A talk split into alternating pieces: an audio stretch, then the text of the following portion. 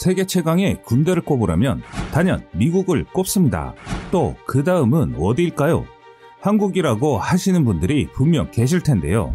우리 대한민국의 해병대나 특수부대는 세계 최고의 정성급 부대인 것은 맞습니다. 이렇게 군인의 능력으로만 순위를 정하면 한국은 단연 첫 번째는 아니지만 한 손에는 꼽을 수 있을 것입니다. 하지만 해군과 공군 같은 현재 한국은 그렇지 않습니다. 한국은 인원 중심으로 된 군대는 최고의 자리를 고수하고 있지만 사람의 능력보다는 전체적인 방사 무기의 양과 질에 따라 그 국가의 순위는 정해지기 마련입니다. 반면 한국군 개개인의 능력은 세계 어디를 내놔도 뛰어난 편입니다. 아무리 첨단의 최신의 무기 시스템을 보유하고 있더라도 개인의 능력이나 군인으로서의 각오가 부족하면 그 사람이 운영하는 무기 시스템에까지 영향을 미치는데요. 그런데 옆나라 일본은 정말 한국과는 다른 모습을 보이고 있습니다.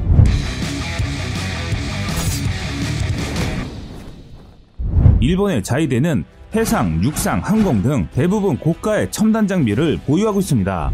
그런데 그 소관의 인원들의 능력은 한국과 비교하면 많이 떨어지는 상황입니다. 현재 동북아 지역에 긴장이 고조되는 가운데 일본 자위대는 최근 유사시에 대비한다는 명목으로 파워와 속도를 한껏 끌어올리고 있습니다.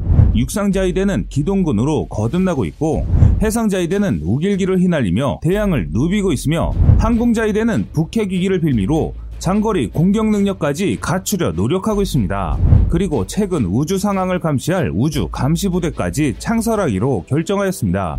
이처럼 일본 자위대 전력이 수직 급상승하자 일본 여러 커뮤니티들에는 한국군의 부정적인 이슈나 방산비리 사건들을 묶어서 한국군 수준이라는 제목이 올라와 한국군을 비웃고 있습니다. 일본은 억지스런 뉴스와 짜집기식으로 악의적인 내용을 만들어 자국민들을 호도하고 있는데요. 하지만 일본인들과의 이런 생각들과는 다르게 그 속을 들여다보면 세계 어느 나라 군대보다 당나라라는 증명을 한 사건이 많습니다. 또 일본자위대 사건 사고는 더욱 다이나믹하고 기가 막힙니다. 그래서 오늘은 해외에서 놀림감이 된 일본 자위대 굴욕적인 사건을 소개해드리겠습니다. 1995년 11월 22일 미사일 사격 훈련 중이던 항공자위대 제6항공단 303 비행대 소속 F-15J 전투기 편대 중 비행 중이던 전투기에서 갑자기 사이더와인더 미사일이 발사되었고 앞에 있던 동료 F-15J 전투기 후미에 명중해버렸습니다. 한마디로 템키를 한 것이죠. 이 사건은 현재까지도 세계 여러 F-15 운용국에서 일본을 놀리고 있는 전설적인 사건으로 남았을 만큼 전투기를 보유하는 국가로서는 상상도 못하는 일을 일본이 해낸 것입니다. 미사일 추적이 가능한 세계 최고 수준의 레이더를 장착한 일본의 최신의 이지스함이 어선과 충돌하는 원시적 사고를 일으켜 빈축을 사기도 했는데요. 일본이 자랑하는 최첨단 이지스함이 2008년 2월 19일 새벽 태평양 연안에서 어선이 근접하는 것을 확인하지 못하고 충돌했습니다. 사고 당시의 역은 어둡기는 했지만 풍속 7m, 파도 0.5m, 시계는 20km 정도로 양호한 상태였습니다. 이 사고로 소형 어선은 두토막 난 채 침몰했으며 어선에 타고 있던 어부 2명이 실종됐습니다. 또한 당시 사고 함정은 배수량 7,700톤 규모로 성능이 크게 향상된 최신 이지스함이라는 점이 큰 충격이었습니다. 일본은 1993년 도입된 이지스함이 선박 충돌 사고를 낸 것은 처음이었습니다. 그런데 이번 해상자위대뿐만 아니라 지난 1988년 7월 잠수함 나다시오와 낚시선이 부딪혀 30명의 사상자를 낸 적이 있기 때문에 일본의 해상자에 대한 능력을 세계 만방에 알려주는 좋은 계기가 됐습니다. 또한 이 기록은 함정과 민간 선박의 충돌로 가장 큰 피해가 발생한 기록으로 남기도 했습니다. 앞에 성급한 어선을 충돌해 큰 망신을 당한 일본의 이지스함 아타고함이 얼마 지나지 않은 2008년 9월 14일 또다시 황당한 행동을 보였습니다. 고치현 주변 해역을 항해하던 아타고함은 영해안 쪽 7km 지점에서 잠수함의 잔망경으로 보이는 물체를 발견하고 2시간 가까이 추적했습니다. 그러나 그 물체는 아타고함의 추적을 따돌리고 유이 영해를 벗어나 사라졌습니다. 이후 일본 군사 전문가들은 일본의 군사 태세를 점검하려는 중국 해군일 가능성이 높다라고 말하였지만 당시 아타고함이 고려를 잠수함으로 인하여 추격했던 해프닝으로 결론 지었습니다. 이 일로 인해 일본 해상자위대는 고래와 잠수함을 오인할 정도의 실력을 갖고 있다는 것을 전 세계에 알린 셈인데요. 이 사건으로 일본 해상자위대는 국민들로 엄청난 조롱을 받았습니다. 이 사건은 일본 간본해협에서 일본 해상자위대의 호위함 구라마호와 우리나라 컨테이선이 충돌해 큰 불이 났다고 NHK 방송이 보도되면서 알려졌습니다.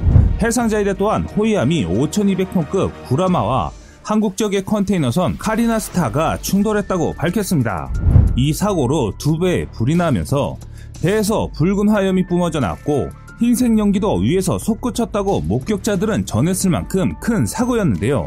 사고 당시 우리나라 화물선이 앞에 가는 배를 추월하기 위해 중앙선 침범을 하다가 반대편 수로에서 오는 일본 호위함과 충돌했다고 알려졌지만 우리나라 화물선에게 중앙선 침범을 지시한 게 바로 일본 통행 관제소였습니다.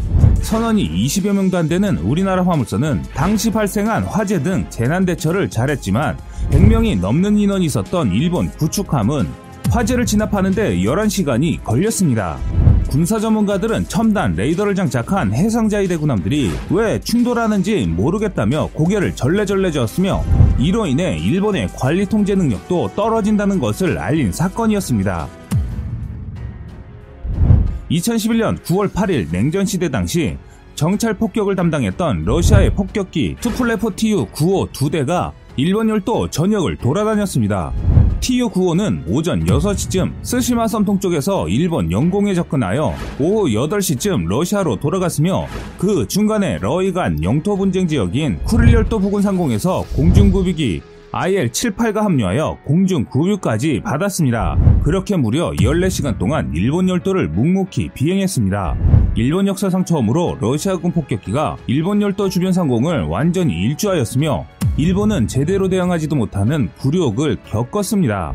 지금까지 하늘과 바다에서 발생한 사건을 소개해드렸는데요.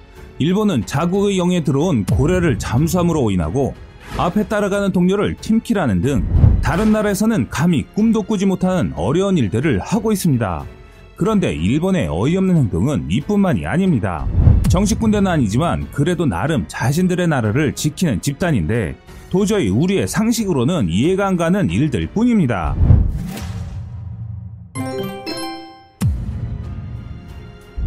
(2013년 10월 12일) 훈련장 내를 소형 사륜구동 차량으로 이동 중 한 자위대원이 8구식 소총을 분실하였고 자위대는 즉각 훈련을 중지하고 수색을 시작했습니다. 그런데 문제는 소총 수색에 총 8만 명의 인원을 투입하여 2개월 동안 수색했지만 결국 발견하는데 실패하였습니다. 이 수색 작전은 일본 자위대 역사상 최대 규모의 수색 작전으로 남았으며 실패한 작전으로 오명을 남겼습니다.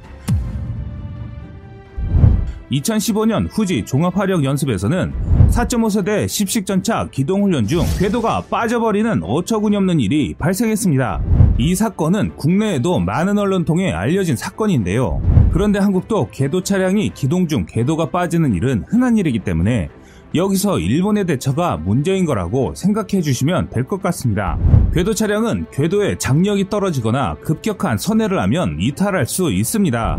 이것이 큰 문제는 아니며 한국의 군 매뉴얼에도 일정 기간 사용한 궤도는 교체를 하고 있기 때문이죠. 그런데 일본의 최신식 전차가 평지 주행 중 궤도가 빠져버리는 모습은 해외까지 널리 알려졌고 급격한 기동도 아닌데 빠졌다는 것은 일본의 십식 전차가 결함이 있다는 것을 방증한 것이기도 합니다. 이로 인해 일본의 체면은 정말 제대로 구겨졌습니다. 더 재밌는 점은 이걸 빠르게 대처하지 못하고 1시간 가까이 고생만 하다가 결국 그냥 견인해버렸습니다. 2016년 11월 오이타 주둔지에서 59주년 육상자위대 행사 도중 96식 장갑차의 차축이 부러져 앞바퀴가 빠져버린 사고가 발생했습니다. 이후 장갑차는 정지 후 후진을 시도했으나 움직일 수가 없었습니다. 이날은 공개 기념 행사 중이라 세계적 망신을 피할 수 없었습니다. 이에 일본 네티즌들도 또 한국한테 덜미 잡혀 바보 취급 당하겠구나 라고 했을 정도로 일본인들은 이런 상황이 익숙한 것처럼 얘기했습니다. 또 다른 일본 네티즌들은 아노 40년이노 된 러시아제 BTR이 더 잘 달릴 것 같습니다 등의 반응을 보였습니다. 국가의 존립에 가장 큰 역할을 하는 것이 군대입니다. 일본은 군대를 가장한 자위대라고 하는 군사교육을 받는 직장인들을 양성하고 있는데요. 그런데 군대라는 조직은 그 특수성과 제한적인 상황에서의 훈련과 신속한 임기응변으로 그 능력을 판가름할 수 있습니다. 현재 한국의 군인들이 많이 헤어졌다는 말들이 있습니다. 이것은 맞는 말일 수도 있습니다. 하지만 대한민국의 모든 군인들이 자신의 본분을 잊지는 않았을 것입니다. 단편적인 부분만으로 그 조직의 모든 것이라고 판단하면 심각한 오류가 섞인 결과에 도달합니다. 전체를 보고 그 안에 작은 변수까지 감안하여 비판한다면 더욱 발전하는 한국의 군대가 되지 않을까 생각합니다. 지금까지 세상의 모든 군사무기를 얘기하는 꺼리수구였습니다. 시청해주셔서 감사합니다. 구독과 좋아요, 알람 설정은 좋은 영상을 만드는데 많은 힘이 됩니다.